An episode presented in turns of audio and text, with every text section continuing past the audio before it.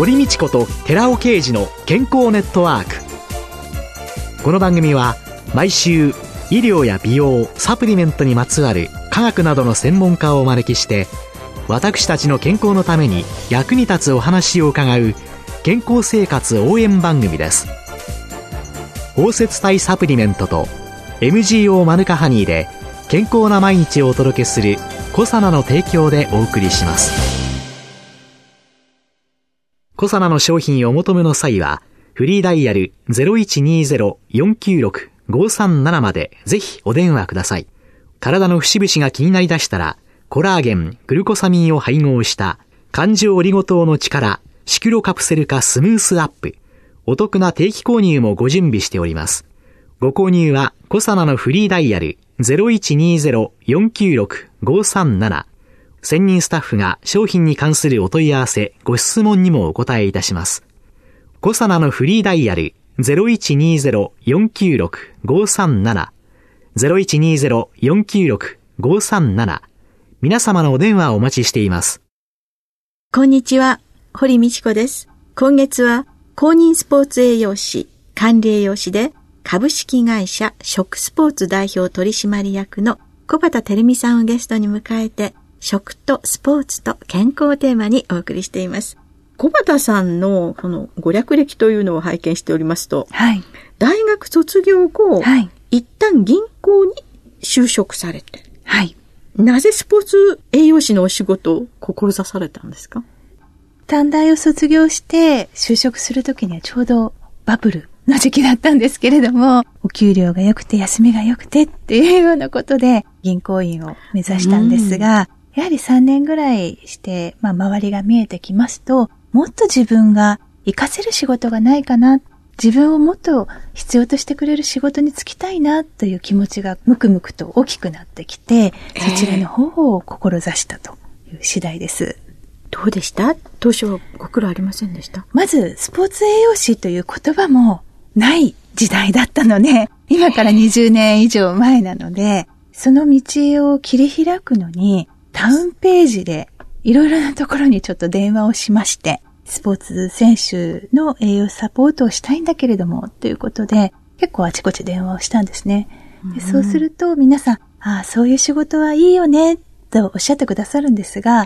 うちではまだ採用がないから、ということで、ことごとく断られまして、はい。最初はちょっと壁に当たったんですけれども、やっぱり諦めきれなくて、じゃあ食とスポーツならということで、現在の厚生労働省、昔の厚生省になりますけれども、はい、そこもなんとなくこう健康増進で食とスポーツ関わってるのではないかということで、連絡をして、で、そこの研究機関に非常勤職員という形で雇っていただくことができたんです。え、旧厚生省に自分で売り込んじゃったんです、はい、そうなんです。あら。ああいうところからは、お呼びがかかってから行くものだと、勝手に思っていた私としましては。い やいやいやいやいや、すごいですね。熱意と、あとは、まあ、世間知らずだったことで、その道にたどり着いたのかもしれないんですけれども。いや、怖いもの知らずというのが一番いいです。はい。知っちゃうと大変ですもので。でも、そんな、あ小畑さんを鍛えてくれたのは、どこが鍛えてくれたんですかね？そうですね。やっぱりスポーツ現場によく通っていましたので、そこの選手たちの声、あとは、まあ、監督、コーチの声が私をどんどんこう、スポーツ栄養士として、しっかりこう、磨いてってくれたかな、というふうに思っています。小畑さんのご本ですね、はい、スポーツ栄養士のキッチンからのね、はい、一番最初の初めにのところでね、はい、経験不足から失敗したことなんていうのがね、そうですね。最初にちょっと書かれていて、そうですね。やっぱりスポーツ栄養、まあ日本に、今ではまあスポーツ現場で選手たちが戦っていくためには、コンディションを良くするために、まあ食事を整えていくことを、まあ、広く認知されてるんですけれども、当時は試合当日の食事ぐらいが広まってたぐらいなんですね。で、その試合前の食事っていうのは、脂っこくないもの。で、生ものは控えてっていうようなことだったので、比較的和食を提供することが多かったんですね。で、私もご多忙に漏れず、そういう形で 和食の献立を立てて、じゃあこれでお願いしますということで、まあ、ホテル側のシェフにお願いをしたところ、その通りのような食事を作ってくださったんですけれども、和食器というのは比較的茶系が多いですよね。和食はお味噌とか醤油を使いますので、お料理自体もやはり茶色系が多くて、うん、ちょっとこう食器と料理が同化してしまって美味しそうに見えない。味はいいんだけれども、食欲を増進させる色というのが、まあ赤系の色とよく言われていますが、まあその辺のアクセントになるものっていうのがないと、やっぱり緊張してますよね、選手たちは試合前ということで。そういう状態の選手には、食べれば美味しいとは分かっても、なかなか箸が進まないということがございまして、机上の空論ではいけないっていうことの気づきに。そこにはやはり彩りをまあ考えて、お料理の中に盛り込んでいくとか、やっぱり中には本当に緊張してしまって、固形物はなかなか喉を通らない選手もいるんですね。でそういう選手の場合には、ご飯ではなくて、ちょっと雑炊のような形で水分の多いような状態にして、卵も入れてあげた形で提供するとか、その選手の体調、コンディションを見た状態で提供するように心がけてきています。考えたら、前日だって油もん食べたい人いますよね、好きだったら。はい。そういうそのプロのアスリートの栄養サポートというのをして、小畑さん自身が学んだことって、はい、やっぱり彼らは一年一年が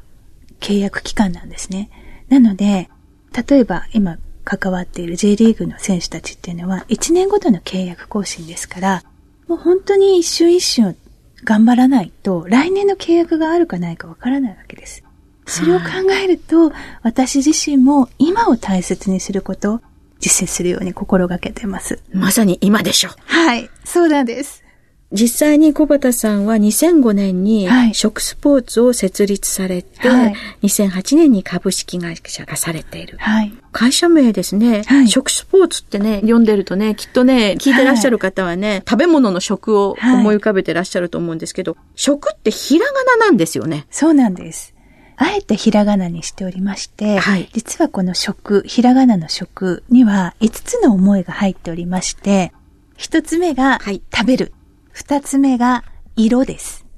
で、三つ目が植物の食。私たちは動物植物の命をいただいておりますので、植物に感謝して、食べ物に感謝の気持ちを持って接したいということですね。四つ目が、触る、触れるという字ですね。触覚の触。はい。はい。お子さんたちでピーマンが苦手、ナスが苦手っていうお子さん結構いらっしゃるんですけれども、自分で刻んだピーマン、それをピザトーストに乗せるとみんな綺麗に食べますし、ピーマンの苗をプレゼントで渡すと、次回のイベントまで一生懸命水をかけて育ててくれて、最終的にはピーマン炒めしたよなんて写真を持ってきてくれるお子さんいっぱいいますので、食材に触れる、食べ物に触れるっていうことも提案していきたいなということで。原料の段階はい。触る、触れるという字を。そして最後の五つ目が、飾る、宝飾の食という字ですね。はいはい。買ってきたお惣菜をそのままお料理として出すのはちょっと心が痛む。そういう時には、お家にある一番美しいお皿に乗せて出すとか、あるいはじゃあ、その買ってきたとんかつをお家にあったほうれん草と一緒に炒めていただいて、で、卵で閉じていただいて、カツ煮にしていただくとか、本当に愛情エッセンスをちょっと振りかけていただく。そんなことができると、食が楽しくなって豊かになるかなということを思っているので、あえて食スポーツの食はひらがなにしているんです。小畑さんが込められた思いが、はい、このひらがなに。はい、でもその設立のきっかけは何だったんですか？やはり個人でできることっていうのは限られてるかなというふうに思いましたので、食スポーツというチームで動くということで、うん、まあ、人数を増やして、いろいろな選手たちのサポートをしていきたいなということと、あとは、スポーツ栄養士になりたいんですっていう方が非常に多いんですね。そういう方たち、まあ、更新の育成にも、やはり個人でできることっていうのは限られておりますので、ある程度、うちのスタッフが増えて、いろんな形でお手伝いできればというふうに思って、法人化しました。案外ね、あの、管理栄養士のね、資格を持ってらっしゃる方、え結構いらっしゃるのに、はい、本当にその資格を活かして仕事をしてらっしゃる方っていうのが、はい、なかなかね、え。もったいないなって思いますけれども、はい、そういう意味では、そういうのが広がっていくといいですね。はい。7年後に東京オリンピックが開催されると、はい。これからもっといろんなところからいっぱい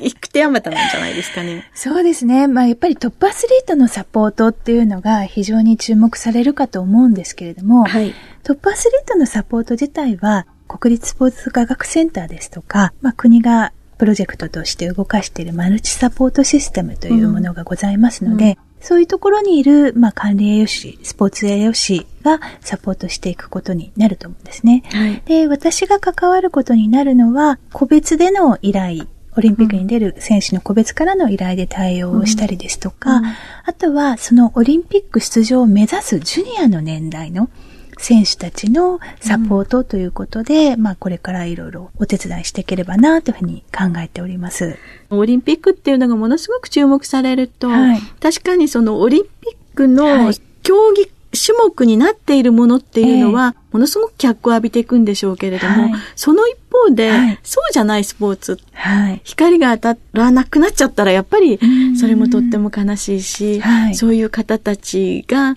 できるはい。栄養管理、はい。安くてはい簡単で、努力しなくても、はいなんか本当に今月ね、小畑さんのお話を伺っていて、はいあら、ぐうたらな母さんの私でも、ちょっとできるかなって思うようなヒントをたくさんいただけたので、あよかったです。もうぜひね、そのあたりを広く、はい。自分ができないことは、うんあまり言わないんだとか、うん言われて嫌なことは言わないんだってはいおっしゃった。これがまさに指導者の基本なんでしょうね。ねえ、やはり自分ができることっていうのは自信を持って言えますので、自信を持って言ってることは相手にも伝わりやすいと思うんですね。そういうことをまあ目指していきたいなと思います。はい。小畑さんの食事の基本、そのはい5つのお皿というのがい広く多くの人に広がっていくことを願っています。はいどうもありがとうござありがいました。とうございました。今月はスポーツ栄養士、管理栄養士で株式会社食スポーツ代表取締役の小畑照美さんを迎えて食とスポーツと健康をテーマにお話を伺いました。続いて寺尾刑事の研究者コラムのコーナーです。お話は小佐野社長の寺尾刑事さんです。こんにちは、寺尾啓二です。今週は、チューインガムは健康にいいのか悪いのか。このタイトルでお話ししたいと思います。チューインガムについてウェブ検索をしてますと、チューインガムの主成分は石油からできていると、あたかも石油を口の中に入れていて、危険なものを食しているような表現をしているサイトが目につきます。チュインガムの主成分って、酢酸ビニル樹脂、サビ樹脂っていうものなんですけども、これは石油ではないんですね。では、それは一体どんなようなものなのかについて、私、中央大学の理工学部で15年間、工業有機化学っていう講義をしておりました。現在は、神戸女子大の健康福祉学部で、女性と健康っていうタイトルで講義をしている。つまり、工業有機化学の面から、そして健康の立場から講義をしている私の立場から、今回はですね、チューインガムって健康にいいのか悪いのか、私の見解を述べさせていただきたいと思います。皆さんの持っているチューインガムの安全性に対するですね、不安感を何とか払拭したいと思っています。まず、酢酸ビニルはどのようにして作られているかなんですけども、確かに酢酸ビニルは石油が原料になっている。これは事実です。石油を生成すると、ガス、ナフサ、灯油、軽油、重質油などに分けられていきます。そのナフサをさらに分解させて生成すると、エチレンというものが取れてきます。このエチレンと酢酸を酸化的に反応させて得られるものが酢酸ビニルというものです。これはモノマーなんですけども、つまり単量体と言います。日本語では。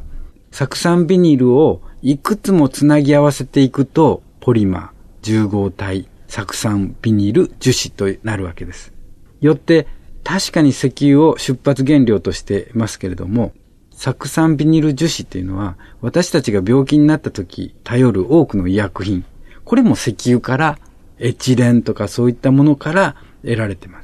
医薬品は石油を食べているとか主成分は石油であるとは言われないと同じようにチューインガムのベースになるものに対しても、そのような言い方はどうかと思うわけです。酢酸ビニル樹脂の食品添加物としての安全性っていうのは、様々な試験ではっきりと確かめられています。一方でその原料は樹脂、つまり重合体ポリマーの原料っていうのはモノマ、単量体ですから、この単量体の酢酸ビニルっていうのは反応性に富んでます。ですから、酢酸ビニルそのものっていうのは反応性に富んでいるっていうことによって、皮膚や粘膜とか目に刺激を与えますし、発がん性も出てくる。そこで、酢酸ビニルモノマーが含まれてたら絶対ダメですから、厳密に非常に厳しい規格があって、食品衛生法の大変厳しい規格に基づいて、チューインガムが作られているわけです。酢酸ビニル樹脂自体は高分子、重合体ですので、胃腸の消化管内の消化酵素によって分解されません。だから生体内に吸収されることはありえないんです。たとえそれが分解されたとしても、作られているものというのは炭素と酸素と水素で作られた有機化合物です。ですから、生体内に入ったとしても、結果として二酸化炭素と水に変換されるだけです。ですから危険性はないと考えられます。実際に酢酸ビニル樹脂、酢ビ樹脂が主成分のガムは過去100年間噛まれてますけども、安全性に問題あるようなトラブルは一度も起こってません。一方で、チューインガムを噛むことによって、歯や歯茎、顎の骨を強くして、実際には高齢者になってくると筋肉が衰えて、歯茎、顎の骨、その周辺の筋肉って弱まってきます。それを強くするっていうこともチューインガムができることです。歯についた食べかすなども除去してくれますし、唾液を分泌させてくれて、唾液の中に含まれる抗菌物質によって、口腔内の抗菌力は高められますし、脳内血流をスムーズにして脳内改善すると。様々な健康への効果がチューインガムにはあるんです。ですから私は健康にチューインガムはいいと考えます。話は小佐野社長の寺尾啓二さんでした。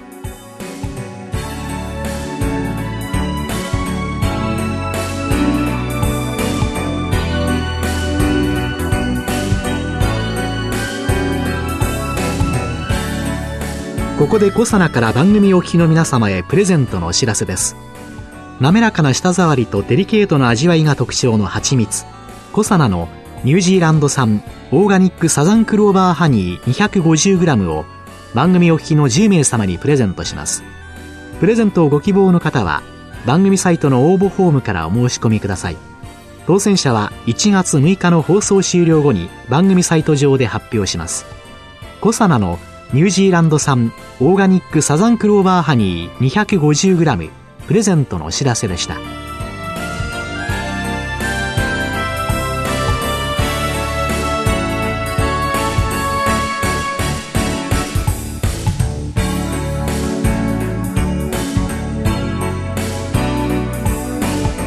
堀道子と寺尾啓二の健康ネットワークこの番組は包摂体サプリメントと MGO マヌカハニーで健康な毎日をお届けするコサナの提供でお送りしました。